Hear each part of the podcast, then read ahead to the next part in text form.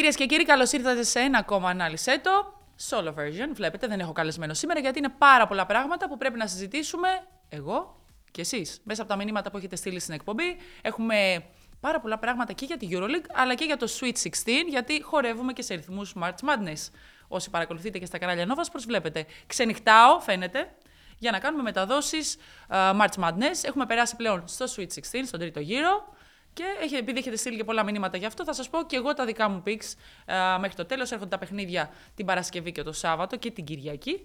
Οπότε περιμένετε και γι' αυτό. Έχουμε όμως πρώτα να πούμε τα της EuroLeague. Τι έγινε την περασμένη εβδομάδα. Πάμε πολύ πολύ γρήγορα να δούμε τα αποτελέσματα.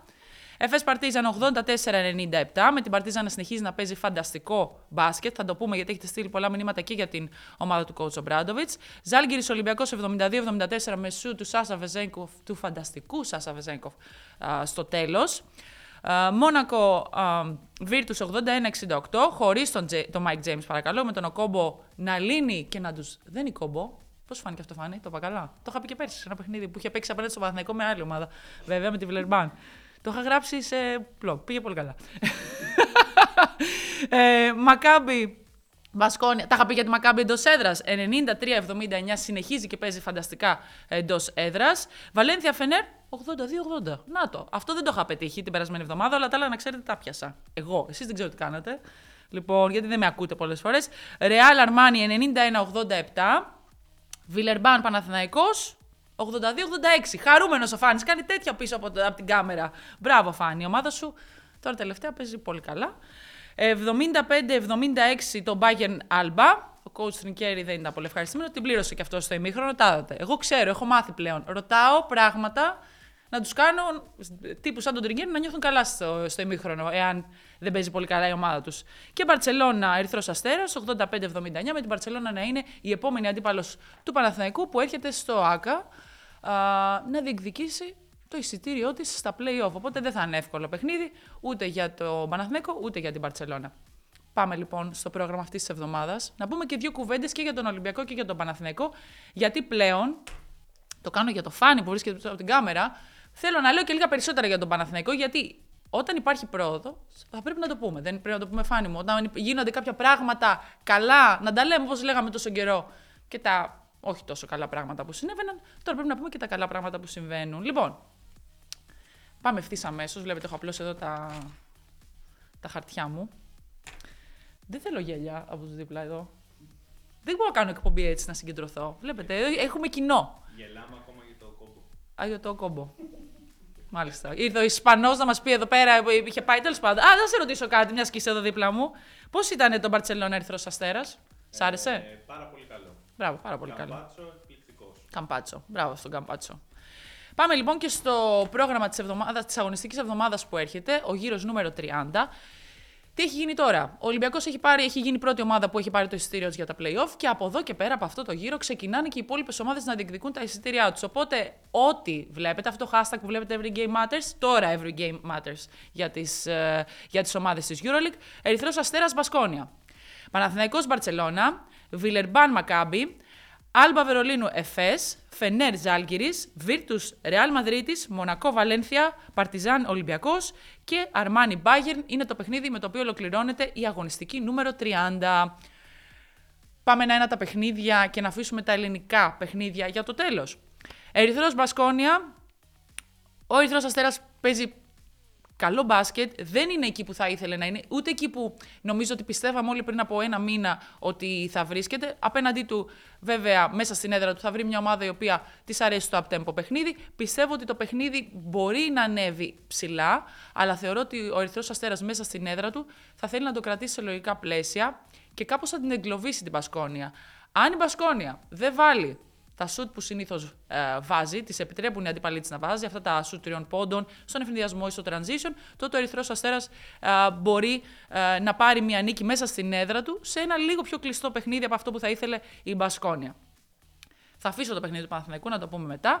Βιλερμπάν Μακάμπι. Η Μακάμπι έρχεται από τρία παιχνίδια στα οποία έχει παίξει φανταστικά, έχει κερδίσει. Ο Τζος Νίμπο παίζει ε, τρομερά, θα έχει απέναντί του Γιούσου Φαλ. πάρτε εδώ τι θέλετε, φάλ εγώ θα πω. Λοιπόν, το Γιουσούφα Φάλ απέναντί του. Ε, δύο παίκτες οι οποίοι ήταν μοναδικοί ψηλοί που στον περασμένο γύρο, στον γύρο νούμερο είκοσι εννέα, κατάφεραν να κάνουν double-double, οπότε αυτό λέει πολλά για το πώς θα πάει αυτό το παιχνίδι. Θεωρώ όμως ότι η Μακάμπι μπορεί να έχει το πάνω χέρι σε αυτή την αναμέτρηση, καθώς η Βιλερμπάν δεν παίζει πολύ καλά ε, τελευταία. Η Μακάμπι είναι πολύ ανεβασμένη, έχει κερδίσει πολύ καλές ομάδες και είναι μια ομάδα που πραγματικά ο ρυθμός που μπορεί να σου επιβάλλει μπορεί να σε σκοτώσει, ακόμα και αν είσαι, το έχουμε δει, ε, και η ομάδα που είναι νούμερο ένα στη βαθμολογία. Ε, Φενέρ Ζάλγκιρις. Πίσω στο, νομίζω, αγωνιστική νούμερο δεκαεπτά ήταν που η Ζάλγκιρις κέρδισε μέσα στο Κάουνα στη, τη Φενέρ. Τη Φενέρ που τότε δεν τα πήγαινε ε, πάρα πολύ καλά. Η Φενέρ βέβαια έχει τα πάνω της και τα κάτω της. Τα λέγαμε την προηγούμενη φορά με τον coach Ζούρο ότι ενώ έχει πάρα πολύ καλούς παίκτες, έχει ένα φανταστικό σύνολο, έχει τα πάνω της και τα κάτω της. Καμία ομάδα από τον πρώτο χρόνο ε, δεν μπορεί ε, να είναι αποδοτική στο βαθμό που θα θέλει ο κάθε προπονητής. Βέβαια, στην Ελλάδα ζούμε τώρα, αυτό που λέω είναι ένα σενάριο. Αλλά γενικά στο μπάσκετ η. Οι ομάδες χτίζονται. Ο coach Ιτούδης έχει πάει φέτος σε αυτή την ομάδα, έχει πάρει κάποιους παίκτες που τους πιστεύει πάρα πολύ, έχει ένα καλό σύνολο. Ε, τώρα το να υπάρχει διάρκεια όμως, που είναι αυτό που ξεχωρίζει την καλή ομάδα από την ομάδα που πάει στο Final Four, από την ομάδα που διεκδικεί ένα τίτλο, απέχει πάρα πολύ.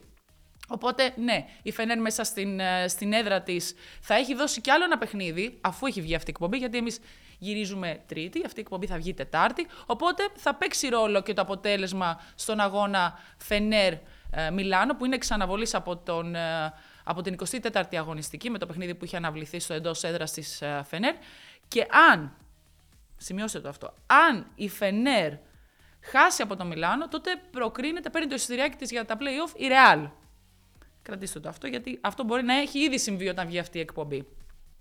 Πάμε στο επόμενο παιχνίδι, Virtus Real, για την ομάδα που είπαμε ότι μπορεί να πάρει το εισιτηριό της εάν κερδίσει στο παιχνίδι της Τρίτης Uh, το Μιλάνο την Εφές. Τώρα, η Real όμως μπορεί, εάν κερδίσει και τη Virtus, να πάρει το εισιτήριό της. Οπότε ένα από τα δύο αποτέλεσματα θα πρέπει να το φέρει. Τη Virtus που είναι μια ομάδα που εμένα προσωπικά δεν μου αρέσει φέτος. Έχει κάνει κάποιες νίκες, ε, έχει ένα πολύ καλό προπονητή, έχει καλούς παίκτες, αλλά επειδή την έβλεπα και πέρσι αρκετά και στο Ιταλικό Πρωτάθλημα και στο Euro Cup, δεν νομίζω ότι είναι ακόμα ομάδα που μπορεί να σταθεί πολύ καλά και να διεκδικήσει μια α, θέση στα play-off της, ε, της EuroLeague. Είναι όμως μια καλή ομάδα. Η Real είναι πολύ, καλύ, ε, πολύ καλύτερη. Έχει πολύ βάθος στον πάγκο. Έχει καλές δομές σαν ομάδα. Δεν είναι η ομάδα που έχει το super προπονητή.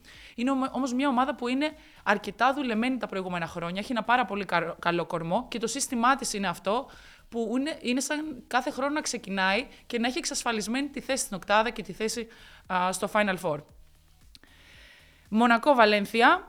Uh, το Μονακό έπαιξε την προηγούμενη εβδομάδα χωρίς, η Μονακό έπαιξε την προηγούμενη εβδομάδα χωρίς τον Mike James. Για όλα αυτά που, που είδαμε και ανακοινώθηκαν από την ομάδα, ότι επειδή είχε μια εξωγηπαιδική συμπεριφορά που δεν uh, συμβαδίζει με τους κανόνες της ομάδας, βρέθηκε εκτός. Και αν με ρωτάτε, καλά έκανε η, η Μονακό και το έκανε. Και όλες οι ομάδες θα πρέπει να είναι έτσι. Και το ότι ισχύει για τους παίκτες, ισχύει και για τους προπονητές και για όλα. Αλλά αυτό δεν είναι να το ανοίξουμε σε αυτό το, α, το τραπέζι της εκπομπής, να ρίξουμε αυτό το θέμα, γιατί έχουν συμβεί πολλά κατά καιρούς.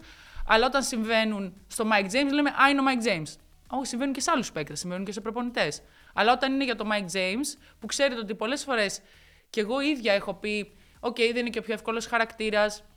Ναι, είναι πολύ εκρηκτικός, δύσκολα διαχειρίσιμος. Τα λέγαμε και με τον coach Zero. Πάρα πολύ δύσκολος, λέει ο coach Zero, να τον διαχειριστείς. Αλλά μην τον δείχνουμε με το δάχτυλο συνέχεια γιατί το έκανε αυτό. Γιατί το κάνανε και άλλοι παίκτες, το κάνανε και προπονητές. Και δεν βγήκε καμία ανακοίνωση ε, για αυτούς. Βγήκε για τον Mike James. Καλά έκανε η ομάδα του και το έκανε. Γιατί αυτές οι συμπεριφορές πρέπει ε, να τιμωρούνται σε εισαγωγικά. Uh, γιατί κάνουν κακό και στην ομάδα και στους, και στους υπόλοιπους ανθρώπους και δίνουν και μια λανθασμένη εντύπωση uh, και στους φιλάθλους μιας ομάδας. Και μην ξεχνάμε ότι μιλάμε για αθλητές, έτσι. Μιλάμε για ανθρώπους οι οποίοι είναι πρότυπα στα νέα παιδιά, το πώς πρέπει να συμπεριφέρεσαι για να κατακτήσεις κάτι. Ωραία. Είναι μια μικρογραφία της, της κοινωνίας ο αθλητισμός. Ότι το, όπως ζουν αυτοί οι αθλητές και ε, τις πράξεις που, που, κάνουν κατά τη, που, που κάνουν κατά τη διάρκεια της αγωνιστικής περίοδου και το πώς ζουν τις ζωές τους, τα βλέπουν μικρά παιδιά και τους έχουν σαν πρότυπα και σου λένε «Α, εγώ για να πετύχω να γίνω πρωταθλητής Ευρώπης πρέπει να κάνω αυτό». Ε, για να πετύχω να γίνω πρωταθλητής Ευρώπης δεν νομίζω ότι χρειάζεται και να βγαίνω σε μια... Τουλάχιστον να βγαίνω με μέτρο και να μην το κάνω μετά από ένα παιχνίδι, πριν ένα παιχνίδι κτλ. κτλ. Το αφήνουμε στην άκρη αυτό, είναι μια πολύ πολύ μεγάλη κουβέντα.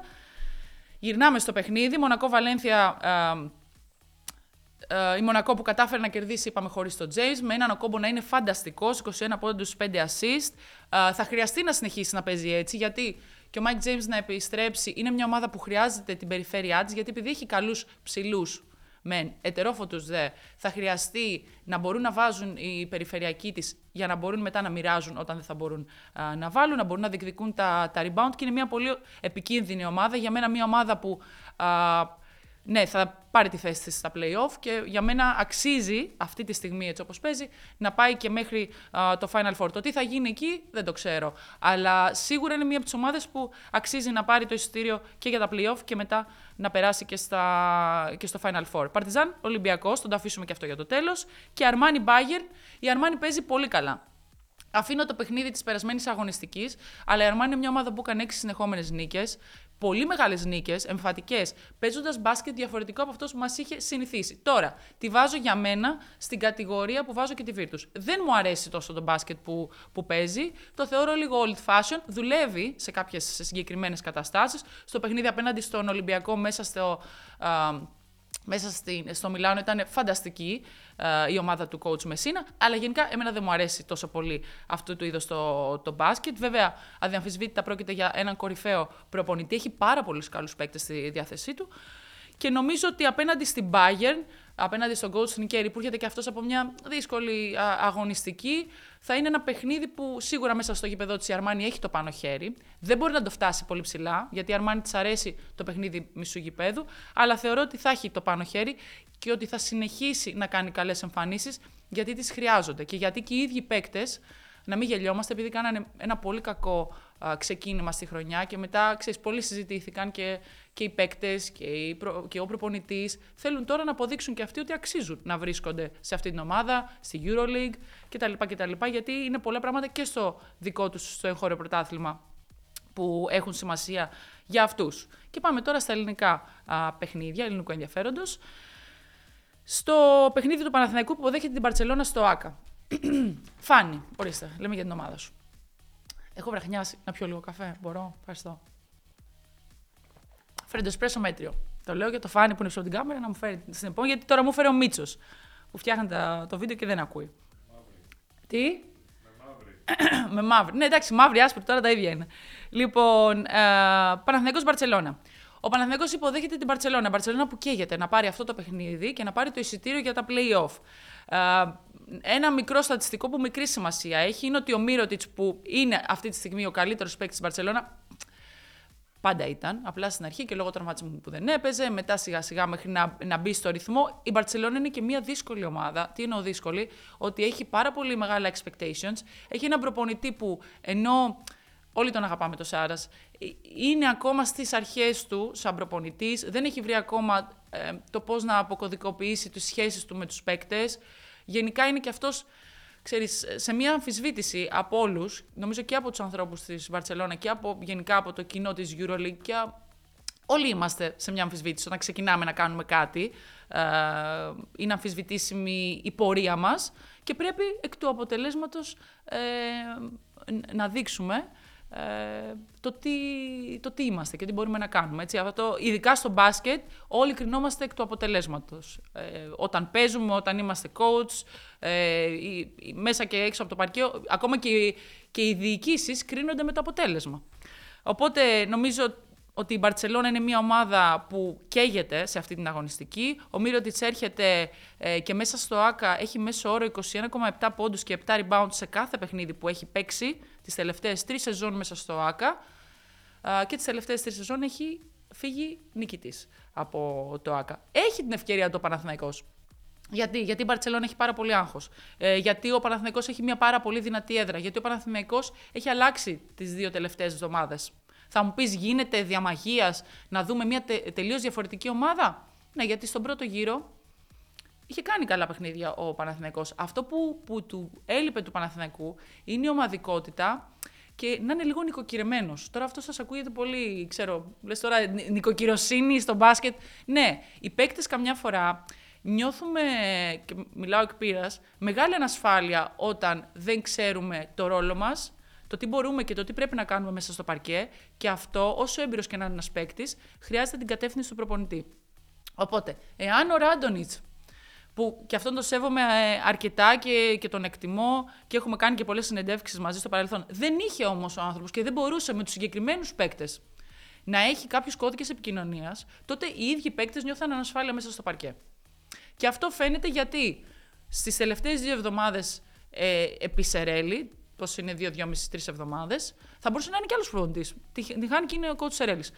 Κάποιοι παίκτες, αν όχι όλοι, ε, οι περισσότεροι, έχουν βρει τρόπο να, να δείξουν ποιος είναι ο ρόλος τους μέσα στο παρκέ, ε, να παίξουν καλύτερα, να γίνουν πιο χρήσιμοι στην ομάδα και κατ' επέκταση να παίξουν και καλύτερα για τον εαυτό τους και να είναι και πιο αποδοτικοί σαν, σαν σύνολο. Οπότε θεωρώ ότι ο Παναθηναϊκός έχει μια ευκαιρία σε ένα παιχνίδι που μπορεί και να ανέβει ψηλά. Γιατί ο Παναθηναϊκός έχει το ταλέντο να...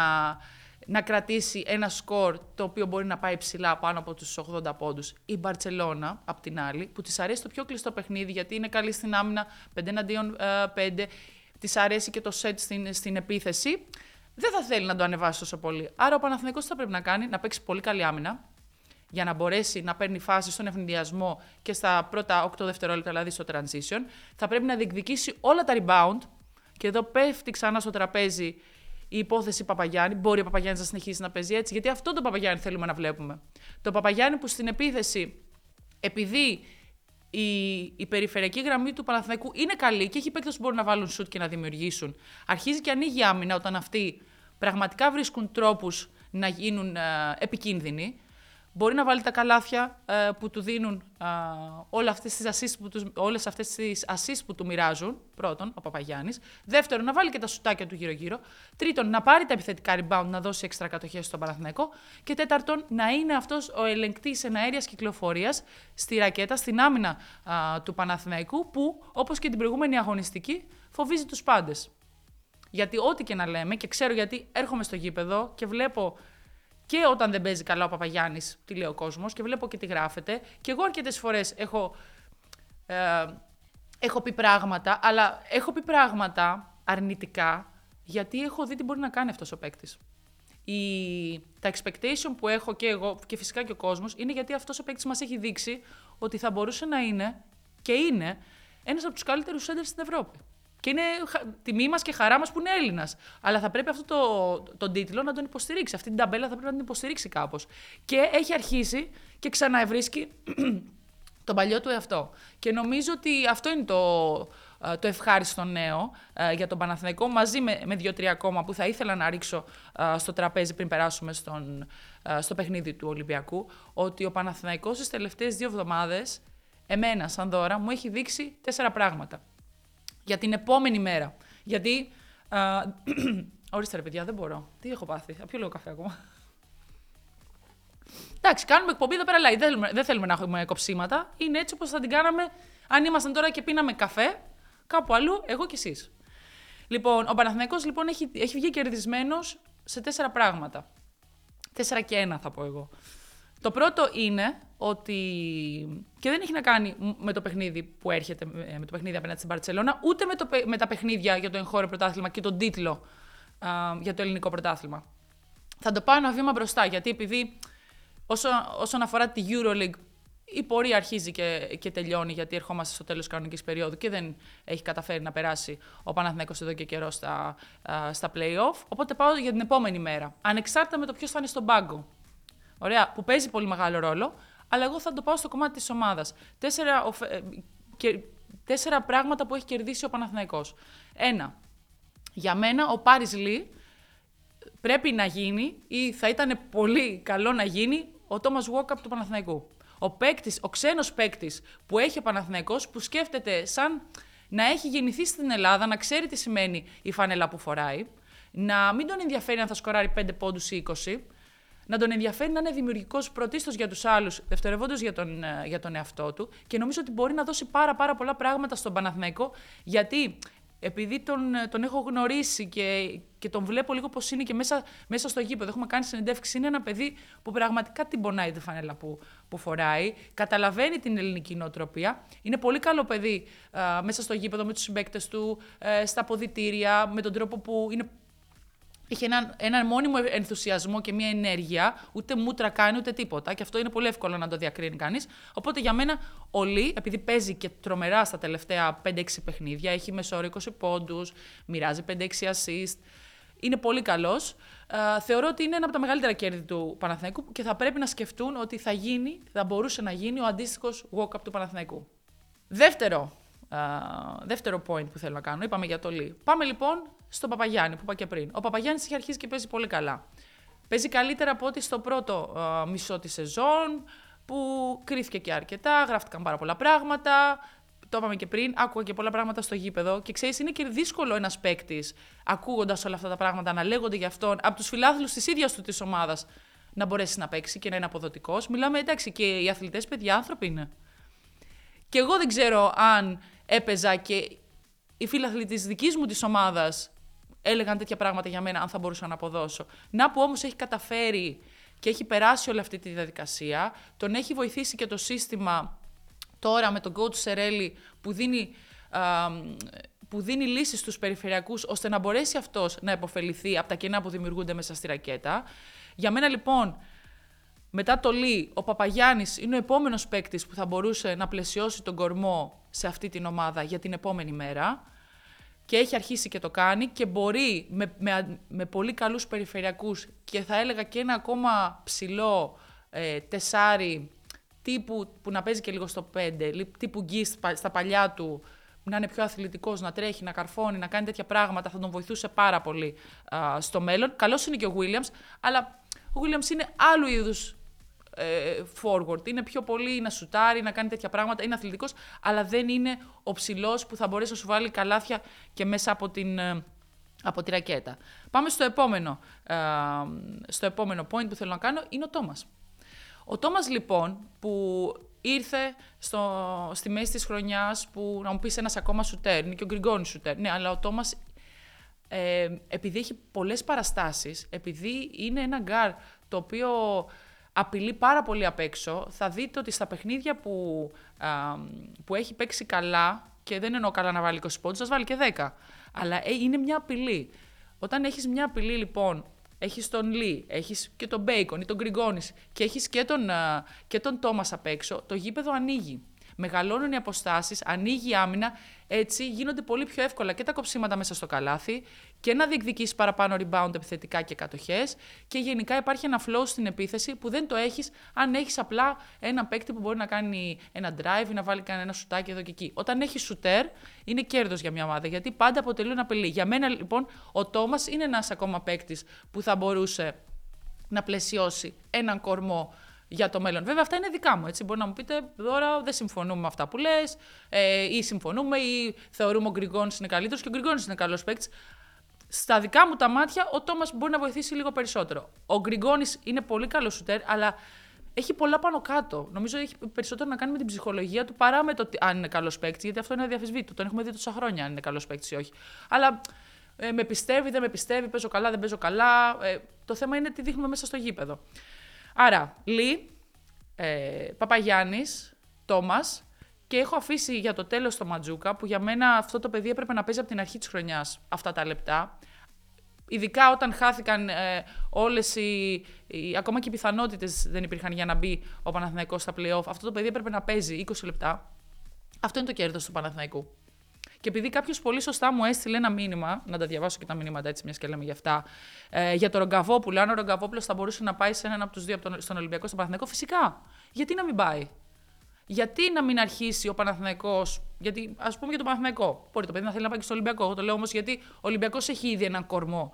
Γιατί να μην πήγαινε, ας πούμε, στον Παναθηναϊκό, υποθετικό σενάριο, και να ξεκινήσει ο Παναθηναϊκός να χτίζει έναν κορμό με βάση Έλληνες παίκτες και ξένους παίκτες οι οποίοι μπορούν να πλαισιώσουν, που δεν θα έχουν πολλές απαιτήσεις, που θα μπορούν να είναι παίκτες ομάδας όπως ο Λί, όπως ο Thomas και δεν θα τους νοιάζει να βάλουν είκοσι τριάντα πόντους για το επόμενό του συμβόλαιο. Γιατί εκεί την πατάμε πολλές φορές. Παίρνουμε παίκτες στις ομάδες οι ελληνικές ομάδες, και αναφέρομαι σε όλες τις ελληνικές ομάδες ε, και γενικά στην Α1, ας πούμε. Ότι λένε, α, αυτός ο παιχταράς, ο Αμερικανός που βάζει τριάντα πόντους, θα τον πάρουμε στην ομάδα. Μα δεν ξέρεις αν είναι καλός συμπαίκτης.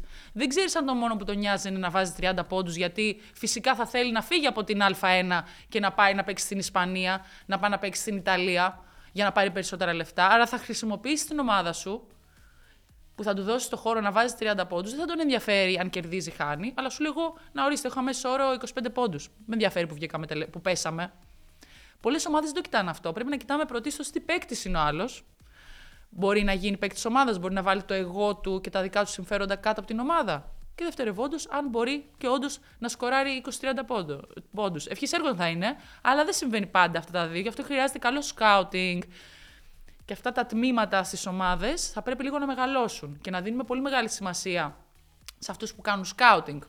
Γιατί αυτοί που κάνουν σκάουτινγκ δεν κοιτάνε μόνο πέρσι, πήρα τα στατιστικά του Φάνη, α, Φάνη, πολύ καλό ποσοστό στα τρίποντα. Πρέπει να κοιτάνε και πριν από, και τι έκανε και πού ήταν και πριν από αυτό, τι άνθρωπος είναι, τι χαρακτήρας είναι. Στα παιχνίδια που δεν βάζει είκοσι πόντους, κάνει μούτρα στον πάγκο, σηκώνεται και φεύγει, πάει στα αποδυτήρια, του λέει ο προπονητής του, μπες αλλαγή και δεν μπαίνει. Αυτά όλα πρέπει να τα κοιτάμε λίγο. Είναι πάρα πολύ σημαντικά όταν θέλουμε να χτίσουμε ομάδες που θα έχουν μέλλον. Ωραία. Και επειδή στον Παναθηναϊκό αυτή τη στιγμή που μου έχετε στείλει τόσα μηνύματα, πραγματικά τόσα μηνύματα εδώ, έχω, έχω βαρεθεί να διαβάζω το άγχος σας για όλο αυτό, και καλά κάνετε και έχετε άγχος, γιατί αυτό σημαίνει ότι αγαπάτε την ομάδα σας. Χρειάζεται να χτιστεί μια ομάδα με μέλλον. Όπως χτίστηκε και τον Ολυμπιακό μια ομάδα με μέλλον. Του αξίζει του Παναθηναϊκού, γιατί πάντα ήταν έτσι. Και ο Ολυμπιακός το ίδιο. Αξίζει και στις δύο ελληνικές ομάδες που αυτή τη στιγμή είναι στη EuroLeague να χτίζουν ομάδες με μέλλον και όχι ομάδες ε, quick fix.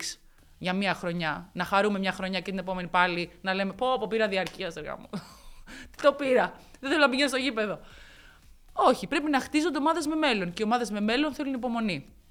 Και όπως πολύ καλά ξέρετε όλοι, όταν χτίζουμε κάτι στην αρχή δεν θα μας αρέσει. Θα κάνουμε υπομονή, δεν θα φέρει τα αποτελέσματα που θέλουμε. Αλλά στο μέλλον όλα αυτά κάποια στιγμή ε, θα. Πώς να το πω. Θα, θα μας κάνουν να χαρούμε τα αποτελέσματα που θα δούμε και θα πούμε ναι, άξιζε τον κόπο που στεναχωρηθήκαμε μια χρονιά, που τα αποτελέσματα δεν ήταν αυτά που, που θέλαμε. Οπότε αυτά τα τέσσερα ε, που είπα, Λί, ε, Παπαγιάννης, Μαντζούκας και Τόμας, και το πέμπτο είναι ο κόσμος του Παναθηναϊκού.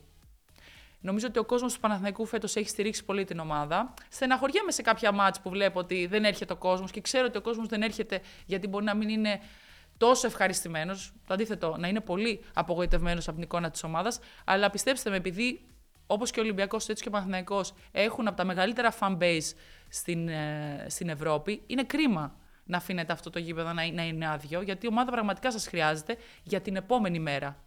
Γιατί όλοι αυτοί οι παίκτες, όταν βλέπουν στις, τις κερκίδες γεμάτες και τον κόσμο να τους υποστηρίζει, σου λένε, ξέρεις τι, θέλω να κάτσω εδώ. Θέλω να δώσω τον καλύτερο μου εαυτό και του χρόνου όλους αυτούς που έρχονται και μας στηρίζουν να τους κάνουμε να χαμογελάσουν. Ακόμα και για το εγχώριο πρωτάθλημα, αλλά επειδή εδώ συζητάμε τα της EuroLeague, λέω, λέω για αυτά. Τέλος με το κομμάτι του Παναθηναϊκού. Πάμε στο παιχνίδι του Ολυμπιακού για να τελειώνουμε σιγά-σιγά. Παρτιζάν Ολυμπιακός. Ο Ολυμπιακός ταξιδεύει στο Βελιγράδι για να αντιμετωπίσει μία από τις πιο καυτές ομάδες, αν όχι την πιο καυτή ομάδα σε αυτό το δεύτερο γύρο. Νομίζω ότι η Παρτίζαν παίζει ένα πάρα πολύ όμορφο μπάσκετ. Πολλοί έχετε στείλει πώς γίνεται η Παρτίζαν να έχει γίνει μία τόσο καλ... καλή ομάδα στην επίθεση.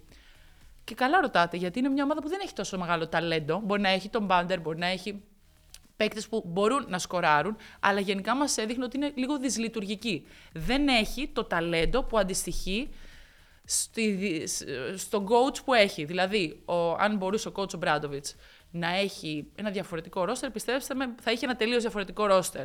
Αλλά είναι προς τιμήν του και σί, σίγουρα είναι, ε, έχει να κάνει με, τα, με τις ικανότητές του σαν προπονητής, το ότι έχει καταφέρει αυτούς τους παίκτες να τους κάνει να παίζουν με αυτόν τον τρόπο. Η Παρτίζαν λοιπόν παίζει πολύ καλό μπάσκετ, όπως είπαμε, και ε, χάρη στον coach Ομπράντοβιτ. Νομίζω ότι ο coach Ομπράντοβιτ πέρασε αρκετές δοκιμασίες στο πρώτο μισό της, της κανονικής περίοδου με την ομάδα αυτή. Πειραματίστηκε αρκετά στο πώς τακτικά θα την, θα την τοποθετήσει μέσα στο γήπεδο. Είχε πάντα μια καλή αμυντική λειτουργία. Στην επίθεση όμως δεν μπορούσε να κάνει πολλά πράγματα. Τι έχει κάνει λοιπόν? Έχει καταφέρει αυτούς τους παίκτες να τους κάνει να παίζουν πάρα πολύ σκληρά. Και πιστέψτε με, στο μπάσκετ η σκληράδα παίζει πολύ μεγάλο ρόλο στην άμυνα. Γιατί όταν είσαι σκληρός στην άμυνα και μπορείς να παίρνεις τα rebound, ελέγχεις το παιχνίδι. ανεξάρτητα από το αν είσαι πολύ καλή ομάδα ή όχι. Όταν είσαι σκληρός στην άμυνα και την, την, τον αντίπαλό σου, που μπορεί να είναι μια πολύ καλή ομάδα, τον βγάζεις έξω από τα νερά του και δεν μπορεί να παίξεις με τον τρόπο που μπορεί να είναι αποδοτικός, τότε κερδίζεις. Κερδίζεις ενώ το πάνω χέρι στο αριθμό. Από εκεί έπειτα είναι στη δική σου ε, ικανότητα να βάλεις κι εσύ κάποιους πόντους. Γιατί στο μπάσκετ κερδίζει αυτός που τα βάζει. Αλλά ε, η Παρτίζαν έχει καταφέρει να τα βάζει κιόλας σε αυτό το δεύτερο μισό. Ε, είναι μια ομάδα που έχει βρει ε, κώδικες επικοινωνίας στην επίθεση. Ε, ξαναλέω ότι πιστώνεται στο, στον coach Ομπράντοβιτς αυτό, γιατί μέσα από την τακτική λειτουργία που τους έχει ε, επιβάλει, καταφέρουν αυτοί οι παίκτες να είναι αποδοτικοί ο καθένας σε αυτό που κάνει καλά. Θέλει πολύ μεγάλη μαεστρία για να το κάνεις αυτό. Να βλέπεις τι κάνει ο Φάνης καλά, τι κάνω εγώ καλά, τι κάνει ο Χρήστος καλά και να μας βάλεις μέσα στο γήπεδο και να φτιάξεις τα plays έτσι ώστε να εκμεταλλευτείς τα, τα χαρακτηριστικά μας. Πολλοί, πολλοί προπονητές λένε: λοιπόν, γεια σας, ήρθα εγώ προπονήτρια εδώ, Παντέλη, να το playbook. Το έκανα το ίδιο και στην Bayern και το ίδιο και στον Παναθηναϊκό. Θα δουλέψεις και σε εσάς, πάρτε. Και δίνει τα ίδια συστήματα ο κάθε προπονητής που είχε στην προηγούμενη ομάδα σε αυτή την ομάδα που έχει. Λάθος. Τα συστήματα φτιάχνονται σαν τις συνταγές. Τι υλικά έχω, με τα υλικά μου θα φτιάξω την κατάλληλη συνταγή. Δεν μπορώ, το είχα ξαναπεί αυτό, παιδιά, ξέρετε. Δεν μπορώ με πατάτες και αυγά να φτιάξω γιουβέτσι. Με πατάτες και αυγά θα φτιάξω ομελέτα με αυγά. Τα λέω καλά? Θα φτιάχνατε γιουβέτσι με πατάτες και αυγά. Ναι. Με ό,τι υλικά έχεις, την αντίστοιχη συνταγή φτιάχνεις. Το ίδιο ισχύει και για τα συστήματα.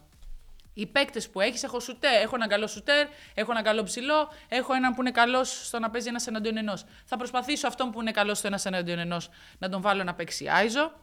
Ταυτόχρονα θα, τον, θα βάλω το σουτέρ μου στην άλλη πλευρά για να αποτελεί απειλή, να μαζεύει την άμυνα. Θα βάλω τον ψηλό μου ε, να είναι κάτω από το καλάθι ώστε να, παίρνει, να μπορεί να διεκδικήσει τα επιθετικά rebound, ή θα τον βγάλω έξω για να τραβήξει τον ψηλό του, να μπορέσει αυτός που παίζει ένας εναντίον ενός να είναι απειλή. Τα πράγματα είναι απλά στο μπάσκετ. Το θέμα είναι οι προπονητές πώς τα διαχειρίζονται και μετά οι παίκτες να μπορούν να αφομοιώσουν αυτή την πληροφορία και να την κάνουν πράξη μέσα στο παρκέ. Οπότε ο κόουτς Ομπράντοβιτς έχει αυτή την ικανότητα, γι' αυτό και. Είναι άλλωστε αυτός που είναι τόσα χρόνια στη EuroLeague. Έχει καταφέρει την Παρτίζαν να παίζει έτσι. Βοηθάει και πάρα πολύ το ότι παίζουν και σε ένα γήπεδο το οποίο είναι πάντα γεμάτο. Έχουν την υποστήριξη του κόσμου. Υπάρχει αυτή η αντιπαλότητα με τον Ερυθρό Αστέρα που και αυτό ξεισβάζει λίγο βενζίνη στον τεπόζιτο εκεί που ξεμένουν. Και θεωρώ ότι θα έχουν τρομερό κίνητρο απέναντι στον, στον Ολυμπιακό ε, αυτή την εβδομάδα. Ο Ολυμπιακός θα θέλει να συνεχίσει τις νίκες. Ο Ολυμπιακός που μας έδειξε την περασμένη εβδομάδα ότι ξέρεις, έχει βρει τον τρόπο να κερδίζει ακόμα και στο τέλος. Θα δώσει την μπάλα στον Σάσα Βεζένκοφ, ο οποίος είναι εκπληκτικός. εκπληκτικός. Ε, εντάξει, δεν χρειάζεται να, ξανα, να αφιερώσουμε ξανά ένα κομμάτι της εκπομπής να πούμε για το πόσο καλά παίζει και το πόσο χρήσιμος είναι στον Ολυμπιακό και το πόσο. Ενώ μπορεί να μην φαίνεται και πολλοί δεν το καταλαβαίνουν ότι δεν είναι απλά ένας σκόρερ ο Σάσα Βεζένκοφ για τον Ολυμπιακό. Κάνει facilitate πολλές φορές στην επίθεση χωρίς να είναι facilitator. Δηλαδή, χωρίς να έχει την μπάλα στα χέρια του, δημιουργεί φάσεις γιατί όπου κινείται ο Σάσα Βεζένκοφ μαζεύεται η άμυνα. Οπότε οι άλλοι μένουν ουσιαστικά για κάποια δευτερόλεπτα μόνοι τους. Ο Σάσα Βεζένκοφ έχει την ικανότητα, ενώ δεν είναι καλός στην άμυνα, κάποιες φορές να είναι πολύ χρήσιμος στην άμυνα. Γιατί ξέρει να κερδίζει ε, επιθετικά φάουλ, γιατί ξέρει που να βάλει το κορμί του να πάρει rebound. Είναι πράγματα που κάνει αυτός ο παίκτης μέσα στο γήπεδο που δεν τα κάνουν πολλοί παίκτες, βλέπε Μίροτιτς, με τα δικά του χαρακτηριστικά όσον αφορά το σκοράρισμα. Είναι ξεχωριστός, γι' αυτό και ο Ολυμπιακός έχει αυτή την πορεία. Βέβαια, έχουν μάθει να παίζουν και χωρίς τον Σάσα Βεζένκοφ οι παίκτες ε, του Ολυμπιακού και αυτό πιστώνεται στον coach Μπαρτζόκα, γιατί λέμε για τον Ομπράντοβιτς, να πούμε και για τον Μπαρτζόκα, ότι έχει φτιάξει μια ομάδα που μπορεί να ανταπεξέλθει απέναντι στο, σε οποιαδήποτε συνθήκη. Κάποιες φορές με μεγάλη επιτυχία, κάποιες φορές με όχι τόσο μεγάλη επιτυχία, αλλά εντάξει, το μπάσκετ είναι και άθλημα που πρέπει να είσαι στη μέρα σου για να, για να κερδίσεις. Αρκετές φορές, ακόμα και αν είσαι μια πολύ καλή ομάδα, μπορεί να έχεις μια κακή μέρα και να την πληρώσεις. Είναι ένα πολύ δύσκολο παιχνίδι. Νομίζω ότι όλα τα βλέμματα θα είναι στραμμένα σε αυτό το συγκεκριμένο παιχνίδι, Παρτιζάν Ολυμπιακός, και γιατί παίζει μέσα στην, σε μια καυτή έδρα ο Ολυμπιακός, γιατί ο Ολυμπιακός θα θέλει να κερδίσει μια ομάδα η οποία παίζει αρκετά καλά. Η Παρτίζαν πρέπει να αποδείξει, γιατί θέλει και αυτή, έστω και αργά, να διεκδικήσει α, κάτι καλύτερο και νομίζω ότι θα δούμε ένα παιχνίδι αρκετά κλειστό, γιατί έτσι θα θέλει να το πάει και η Παρτίζαν και νομίζω ότι Ίσως ταιριάζει και στον Ολυμπιακό το λίγο πιο κλειστό παιχνίδι, να μπορεί να το ελέγξει. Αν ο Ολυμπιακός όμως βάλει τα μακρινά σουτ και βρει τρόπο από την αρχή να κινεί την μπάλα πιο γρήγορα, κάτι που απέναντι σε ομάδες σαν την Παρτίζαν δεν το βρίσκει εύκολα, θα πρέπει να το βρει στο δεύτερο ημίχρονο. Αλλά αν καταφέρει από την αρχή, θα μπορέσει να ανεβάσει το παιχνίδι πάνω από τους ογδόντα πόντους. Αν δεν το βρει από την αρχή και πάει πάλι στο να, να μπει το second unit, στο δεύτερο ημίχρονο να ανέβει λίγο α, η ενέργεια, τότε θα δούμε ένα πολύ χαμηλό παιχνίδι στους εβδομήντα εβδομήντα κάτι πόντους. Και θεωρώ ότι ο Ολυμπιακός έχει το πάνω χέρι, αλλά η Παρτιζάν είναι πολύ επικίνδυνη ομάδα μέσα στην έδρα της και με τον τρόπο που παίζει τώρα. Τα είπα καλά, Φάνη. Yeah. Να πω και δύο πράγματα για το Sweet sixteen πριν φύγουμε. Okay. Λοιπόν, Sweet sixteen. Είμαι... Μου αρέσει αρκετά το κολεγιακό μπάσκετ, μου αρέσει περισσότερο από το N B A, να ξέρετε. Ε, γιατί, επειδή και εγώ έχω παίξει στο, στο κολεγιακό πολύ παλιά, πολλά χρόνια πριν. δεκαπέντε χρόνια πριν, Φάνη. Τόσο μεγάλη είμαι. Τώρα δεν ξέρω αν θέλω να το κάνω. Να το πω. Ας πιω λίγο καφέ. Έχουμε τίποτα άλλο πιο δυνατό. Λοιπόν. Μάλιστα. Εντάξει, βέβαια, εγώ, δεν έπαι... εγώ έπαιζα σε ένα μέτριο, να είμαστε ειλικρινείς, πρόγραμμα στο Binghamton University. Ε, δεν είχα πάει ποτέ στην επόμενη φάση. Μέχρι δεύτερης είχαμε βγει στο δικό μας conference, δεν είχαμε περάσει στην επόμενη φάση. Τώρα λοιπόν βρισκόμαστε στη διαδικασία του Sweet sixteen. Οι δεκαέξι καλύτερες ομάδες στην Αμερική. Είναι ο τρίτος γύρος ουσιαστικά και επειδή με ρωτάτε πολύ ποια είναι η ομάδα που υποστηρίζεις, υποστηρίζω δύο ομάδες. Για να πάμε και, στο... και στα παιχνίδια της Παρασκευή Σάββατο εδώ στην Ελλάδα θα είναι. Ε, εμένα μου αρέσει πάρα πολύ το Houston. Επειδή έχω κάνει και αρκετές μεταδόσεις, μου αρέσει το Houston που είναι και νούμερο ένα στα, στα seed, αλλά υποστηρίζω και ενδόμηχα το Kansas State γιατί... Ε, στο Kansas State, επειδή έκανα πρόσφατα ένα παιχνίδι, υπάρχει ένας παίκτης, ο Johnson, το νούμερο έντεκα. Θα δείτε, έχει κάτι κοτσιδάκια.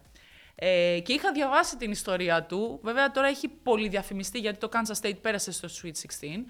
Ε, είναι ένας παίκτης που είχε πρόβλημα με την καρδιά του. Ε, ήταν τρεις μέρες σε κόμμα πριν, αρκε... πριν τρία χρόνια, αν δεν κάνω λάθος. Ε, και έχασε, όλοι λέγανε ότι δεν θα ξαναπαίξει. Ε, Του είπαν ότι θα πρέπει να ενεργοποιήσει μια ασφάλεια των πέντε εκατομμυρίων για να μπορέσει να παίξει ξανά. Μετα... Έκανε transfer στο Kansas State για να μπορέσει να παίξει και του δώσαν την ευκαιρία. Είναι ένας από τους καλύτερους παίκτες της ομάδας. Άμα έχετε την ευκαιρία να δείτε στα κανάλια Nova Sports, ε, ένα από τα παιχνίδια ε, του Kansas State, το παιχνίδι που παίζουν απέναντι στο Michigan State ε, αυτή την εβδομάδα, θα καταλάβετε, είναι ένας τρομερός παίκτης, πολύ αθλητικός, πολύ μαχητικός. Ε, και η ιστορία του πραγματικά μπορεί να σε, να σε κάνει να αναθεωρήσει πολλά πράγματα για τη ζωή. Και πώς εκεί που νομίζουμε ότι όλα είναι χαμένα, αν πιστέψουμε πραγματικά στον εαυτό μας και στις ικανότητές μας, μπορούμε να κάνουμε το αδύνατο δυνατό. Και νομίζω ότι αυτό το παιδί δίνει ένα τεράστιο μάθημα ζωής. Ε, ψάξτε το λίγο ε, για το Kansas State και τον, ε, και τον Johnson. Και ναι, είμαστε φαν του Sweet σιξτίν. Εγώ υποστηρίζω Houston και Kansas State. Θέλω το Kansas State να πάει στον επόμενο γύρο. Αλλά εντάξει, το Houston είναι καλύτερη ομάδα. Οι υπόλοιπες ομάδες, εντάξει, έχει U C L A, η Gonzaga, έχει αρκετές ομάδες. Αλλά επειδή έχω κάνει αρκετές μεταδόσεις με αυτές τις δύο ομάδες, θα πω ότι υποστηρίζω αυτές. Να ξέρετε ότι το Houston είναι και η ομάδα του Zae Kanaan. Το ξέρετε εσείς. Ε, από εκεί είναι, δεν είναι, πήγε στο Houston, αλλά είναι από το Houston. Ε, οπότε, ναι, αυτές τις δύο ομάδες θα σας έλεγα. Μείνετε συντονισμένοι γιατί θα ξέρουμε ποιοι θα περάσουν στην επόμενη φάση αυτό το πουσουκού. Οπότε, ναι, θα τα πούμε και την επόμενη εβδομάδα. Γιατί θα έχουμε και Final Four να έρχεται. Οπότε, περιμένετε. Μείνετε συντονισμένοι. Αυτό ήταν ακόμα ένα ανάλυσέτο. Είναι ευπρόσδεκτα όλα τα σχόλιά σας εδώ. Από κάτω στην, ε, ε, στα σχόλια να μπω κι εγώ να απαντήσω και τα παιδιά εδώ από το... από την KingBet, γιατί πραγματικά θέλουμε το feedback σας σε κάθε εκπομπή, θέλουμε τις ερωτήσεις, τις τοποθετήσεις σας. Φυσικά, εγώ δεν τα ξέρω όλα. Ε, δεν ξέρω αρκετά πράγματα και γι' αυτό χρειάζομαι τη, τη βοήθειά σας, ε, γιατί αυτό είναι μια κουβέντα που κάνουμε. Η εκπομπή χτίζεται από τις δικές σας παρατηρήσεις, από τις δικές σας ερωτήσεις, από τα δικά σας σχόλια ε, και πολύ μου αρέσει αυτό να υπάρχει αυτή ε, ε, η διαδραστικότητα μεταξύ μας και δίνουμε ραντεβού την επόμενη εβδομάδα στο κανάλι της KingBet εδώ στο YouTube, αλλά και στο κανάλι της εκπομπής μας στο Spotify. Ευχαριστώ πολύ.